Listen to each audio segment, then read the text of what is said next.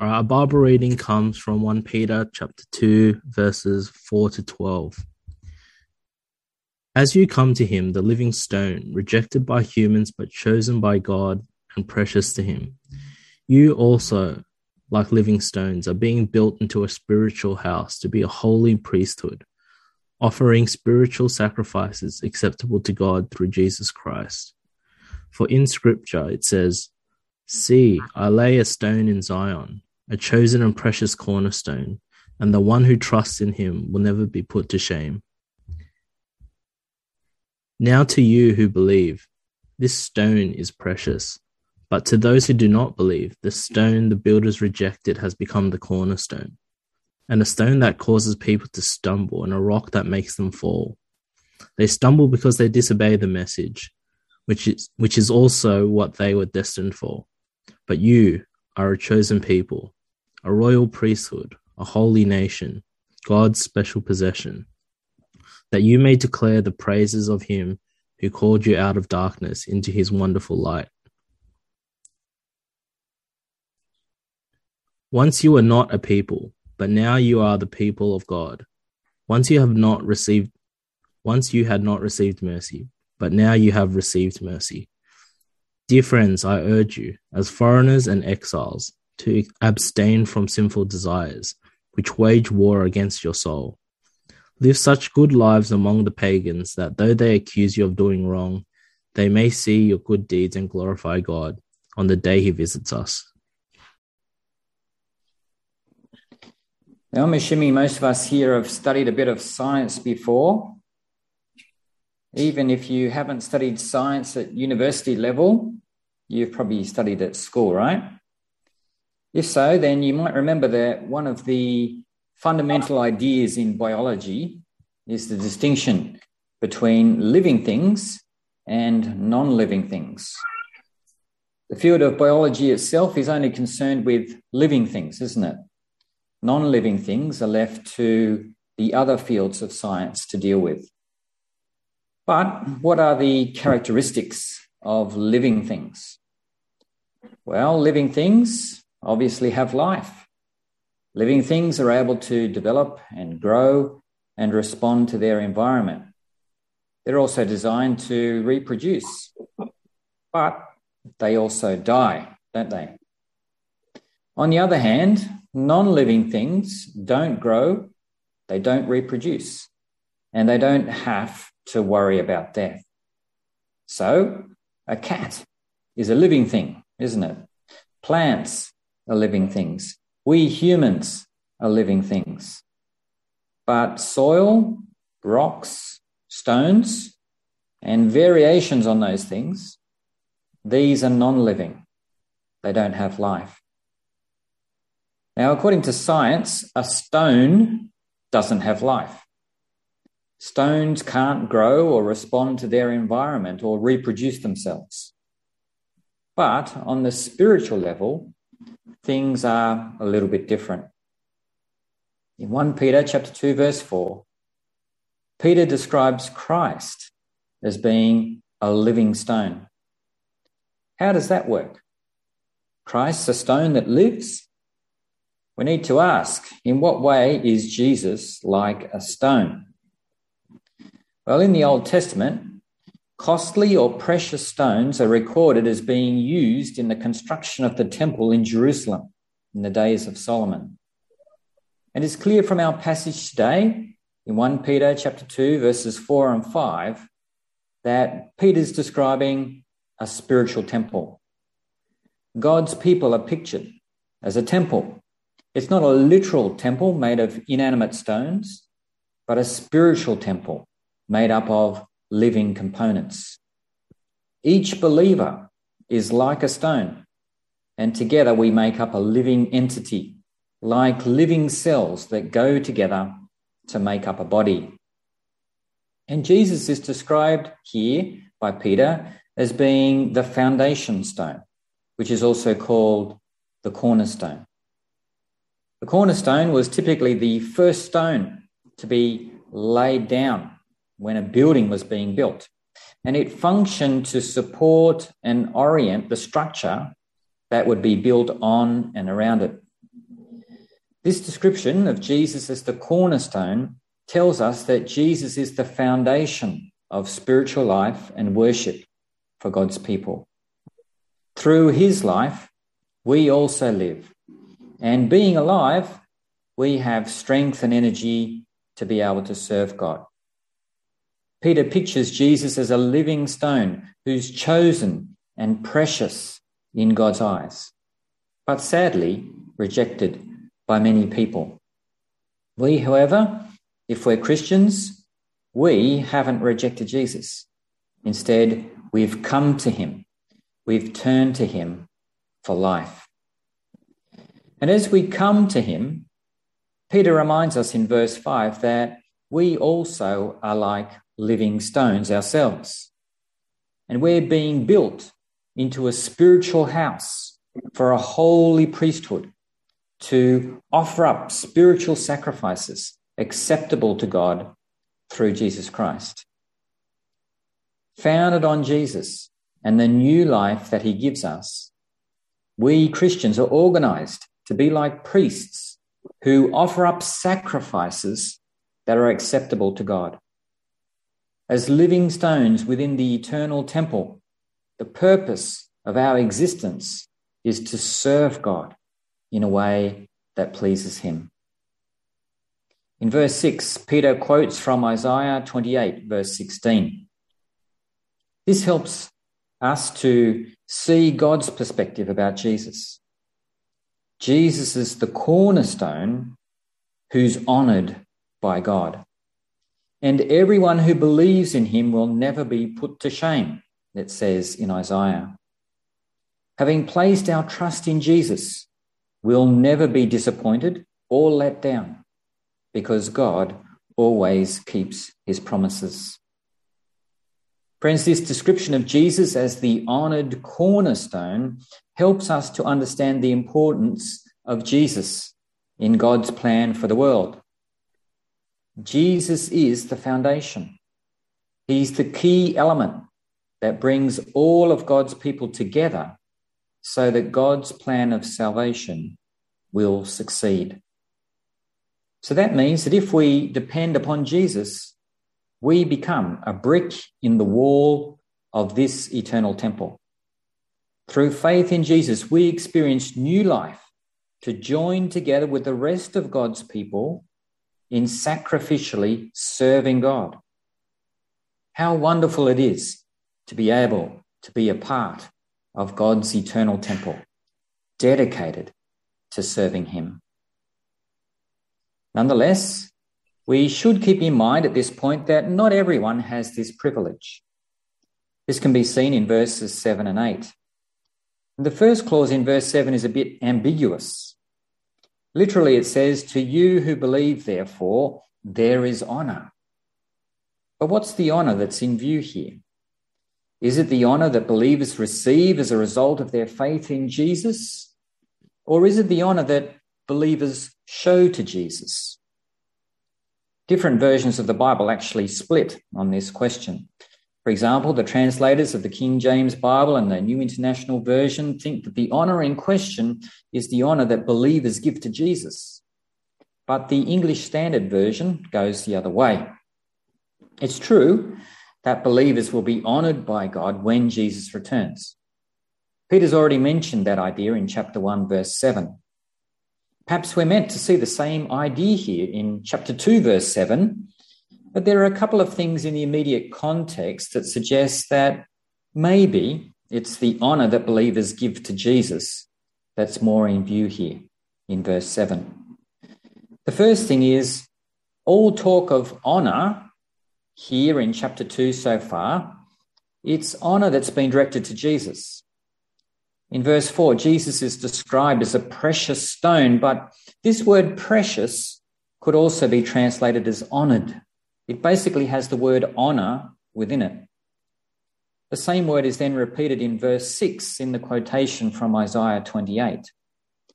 Jesus is the precious cornerstone in the sense that he's honored and precious in God's eyes. So both verse 4 and verse 6, they link the concept of honor here with Jesus. And on top of this, the second thing to keep in mind is that in verses 7 and 8, after saying that believers have honor, Peter goes on to contrast believers with non believers. And the thing that he mentions about the non believers is that Jesus has been rejected by them. For them, Jesus is a stone of stumbling and a rock of offense because they have disobeyed the word of God. And Peter quotes from Psalm 118, verse 22 in verse 7 and Isaiah 8, 14 in verse 8 to prove this. What then is the contrast that's being drawn here in verses 7 and 8 when Peter is contrasting believers with non believers? Well, if the focus is on how non believers have rejected Jesus and stumbled over him, then what's the converse of this? Well, believers show the opposite. Instead of rejecting Jesus, believers honor him, acknowledging that Jesus is the precious cornerstone. In other words, just as God honors Christ and acknowledges just how special and precious Christ is, so too we believers have the same perspective. We've accepted Jesus instead of rejecting him. For us, Jesus isn't a rock that we take offense to and which we stumble over. No, for us, Jesus is the precious cornerstone. His name is to be honored above all names. And this insight into Jesus' true worth, it carries with it important consequences. At the end of verse 8, Peter mentions how those who stumble over Jesus, they've done so because that's what they've been appointed to. But notice how our destiny as believers is very different. And Peter talks about this in verses 9 and 10. He says, But you believers, you are a chosen race, a royal priesthood, a holy nation, a people for possession, in order that you might proclaim the virtues of the one who has called you out of darkness into his wonderful light. You once were not a people but are now the people of God. They had not been shown mercy, but now have been shown mercy. We see here once again, Peter is picking up on some key Old Testament verses and images and applying these to the new covenant and to new covenant believers in particular. Think about it. Under the old covenant, who was the race that was chosen by God to be a royal priesthood and a holy nation and a people for God's possession. Who was that race?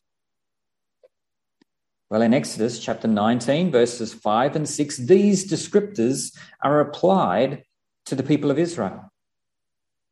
Even the content of verse 10, where Peter says, You once were not a people, but are now the people of God. They had not been shown mercy, but now have been shown mercy. This is taken from Hosea, chapters 1 and 2, where the people of Israel are in view. But these things which were applied to Israel under the old covenant, Peter applies them here without hesitation to us new covenant believers. You see, friends, we might be exiles and looked down upon, or even rejected by the society around us. But to God, we're chosen. To God, we're a royal priesthood. To God, we're holy and we're His. Just like Jesus, rejected by the world, but honored as precious by God, we also are acknowledged by God as being special as we take our place as living stones within the temple edifice that is founded on Jesus and filled with his Spirit. Last time we saw how God wants us to crave his spoken, unadulterated word so that we might grow. And the purpose of that growth is for us to become a spiritual temple. That's what Peter's telling us today a spiritual temple full of life for the purpose of sacrificial service. Overall, Peter's two main principles are hope and holiness. We've seen these things in chapter one. And holiness is worked out through fear, love, and our desire for God's word. All of this is with a view to us experiencing life and growing in our service of God. And the rest of Peter's letter is basically concerned to spell out these principles in various situations. Verses 11 and 12 actually mark the transition from the principles of hope, holiness, fear, love, and desire. It moves through these things, through the idea of growth. This is at the beginning of his letter. And then after these verses, here in verses 11 and 12, we get instruction for how to live our lives as exiles within the world in particular situations how to sacrificially serve God while living here in this world. As loved brothers and sisters, Peter encourages us in verses 11 and 12 in our status as foreigners and exiles in the world. Basically, what are we to do? Well, it can be summarized in two points. Firstly, we're to stay away from the fleshly desires that wage war against the soul. And secondly, we're to keep our behavior good among the Gentiles in order that when they slander you, he says, as doing evil, well, observing your good works, they might glorify God on the day in which he visits. So basically, we can see here that from Peter's perspective, as foreigners and exiles, we're to live our life here on earth by keeping away from sin and by continuing to do good. Friends, don't focus on the opposition. Focus instead on the privilege that it is to serve God as one of those living stones that make up the spiritual temple Commit yourself to serving Him and doing good for His glory. You see, overall, in accordance with the picture that Peter is drawing for us here, God is in the process of building his spiritual temple. So make sure you take your place as a living and precious stone within this sanctuary, founded on Christ that God is building. To be part of God's eternal temple, there really is no greater privilege than that. Let's pray. Our Lord God, we thank you that today we've had this opportunity to continue our study in First Peter and to focus a little on the picture that he draws about this spiritual temple that God is in the process of building, and how each of us believers, we're like living stones that are built together to make up this spiritual temple. But we're all founded upon the cornerstone, this precious cornerstone, who is Christ Himself the ultimate living stone. Lord God, we know that this living stone, this cornerstone, precious in your eyes, honored by you, but yet he was rejected by the world. And we know that this rejection, in part, will still continue. And we ourselves, as living stones, well, what happened to Jesus will also happen to us. We too will experience opposition and rejection. But we thank you, Lord God, that just as Jesus is precious and honored in your sight, that we know ourselves. As we're part of this temple complex, this spiritual dwelling, then in the end, we too will be honored and glorified. Lord God, we thank you for how Jesus is the key to all of this. And we pray that you would help us to acknowledge that fact, to see that truth, and to want to be part of this temple building process. We ask, Lord God, that you would help us to see that our relationship with you is the key thing for which we have been born into this world. You want us to be part of this temple. You want us to experience your presence. You want us to witness your glory and to be like priests who serve before you. And we ask, Lord God, that through the power of your Spirit, that you would encourage us to take our place as living stones, as bricks within the wall of your temple. For your glory we pray. Amen. All right, so now we're going to get into some Q&A. All right, we've got two to uh, kick us off. So first question, Steve.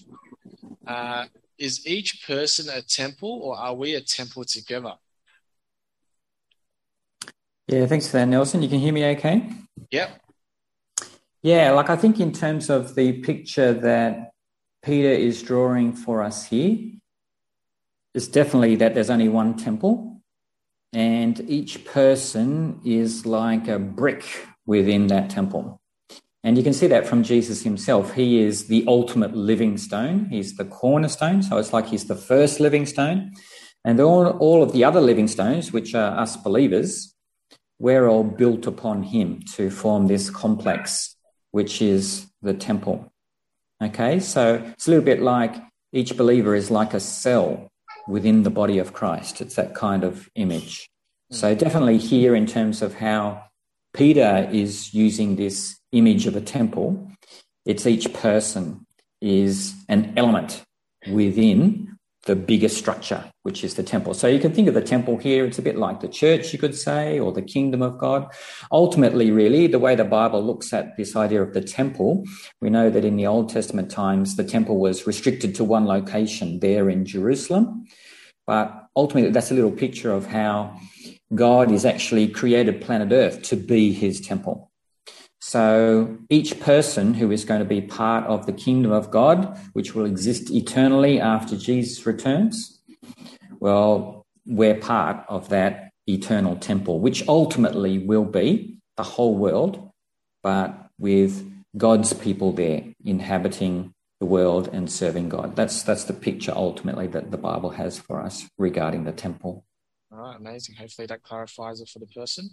Um, just seems we've got just one more question. So somebody's just asking, can you please explain the slide bit about honor? So I think referring to chapter two, verses. Yeah. Yeah, the question is the first little bit of verse seven. It's a little bit hard to understand what honor is being referred to there. So the literal translation is to you who believe, therefore, there is honor. And so that can be taken two ways. Is that the honor that we ourselves receive from God? Or is it the honor that we show to Jesus? In other words, the honor that we show by acknowledging that Jesus is the precious cornerstone, just like God does. And in a way, both things are true. And I mentioned how in chapter 1, verse 7, Peter's already talked about the idea of how on the final day, if we're there and accepted by God through faith in Jesus, then we will receive praise and honor and glory from God, which is an amazing thing to think about, that we'll actually be, in a sense, rewarded by God. Not that we ultimately deserve it, but through the power of His Spirit, He moves us to live for Him and to serve Him. And according to His promise, He promises those who serve Him will be blessed. And that blessing is the blessing of ultimate reward, really.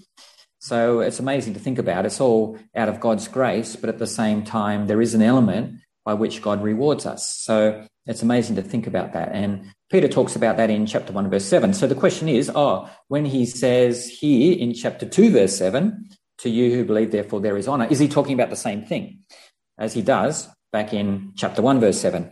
And some Bible translators, they take it that way, and that's how they translate it.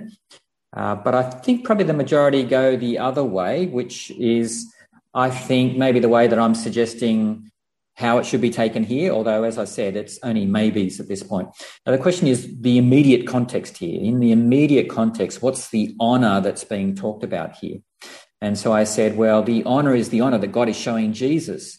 And then the, after this particular problem clause, we see the idea of unbelievers rejecting Jesus. Okay, so that then suggests that, well, believers are not like unbelievers who reject Jesus, but believers are those who accept or honor Jesus. Okay, see, I think the immediate context context here probably just pushes it slightly in the favor of the honor that's being talked about in verse 7 is the honor that we show to Jesus by acknowledging that he's the cornerstone. Uh, but in a way, honor also comes to us too, because in the very next verses where it talks about us being a chosen people, a royal priesthood, all of that, well, how honorable is that? You know, we have amazing honor that God shows us in calling us to be his people. So there might even be some people who think, oh, this little bit in verse 7 here is deliberately ambiguous because both things apply. Well, maybe. That's a little bit hard to know. So that's just the issue there that exists with the first part of verse 7. Uh, but the key really here is to see the word precious, that's translated as precious, that's actually honorable too. It's the same word. And so you can see those connections here if you're working from the original language, which is Greek. So it's a little bit tricky, but ultimately, Jesus is the precious cornerstone, and we as believers accept that. As we accept him that way, we also become a part of this temple, which is honored by God, by God being present right? And by God showering down blessing. And keep in mind here that from an Old Testament perspective, what a godly Israelite wanted more than anything else was to be there in the temple with God. Think about Psalm 23, right at the end of Psalm 23, the, the psalmist talks about being able to dwell in the house of the Lord forever. And ultimately, this is what Peter's talking about here that through our faith in Jesus, we become part of this eternal dwelling place with God. In other words, God is here with us and we get to live with him forever and to serve him. Ultimately, that's the picture that Peter is drawing for us here. It's a wonderful picture, really. Awesome. All right. Beautiful insight, and hopefully, uh, the person who uh, asked that question has a better understanding.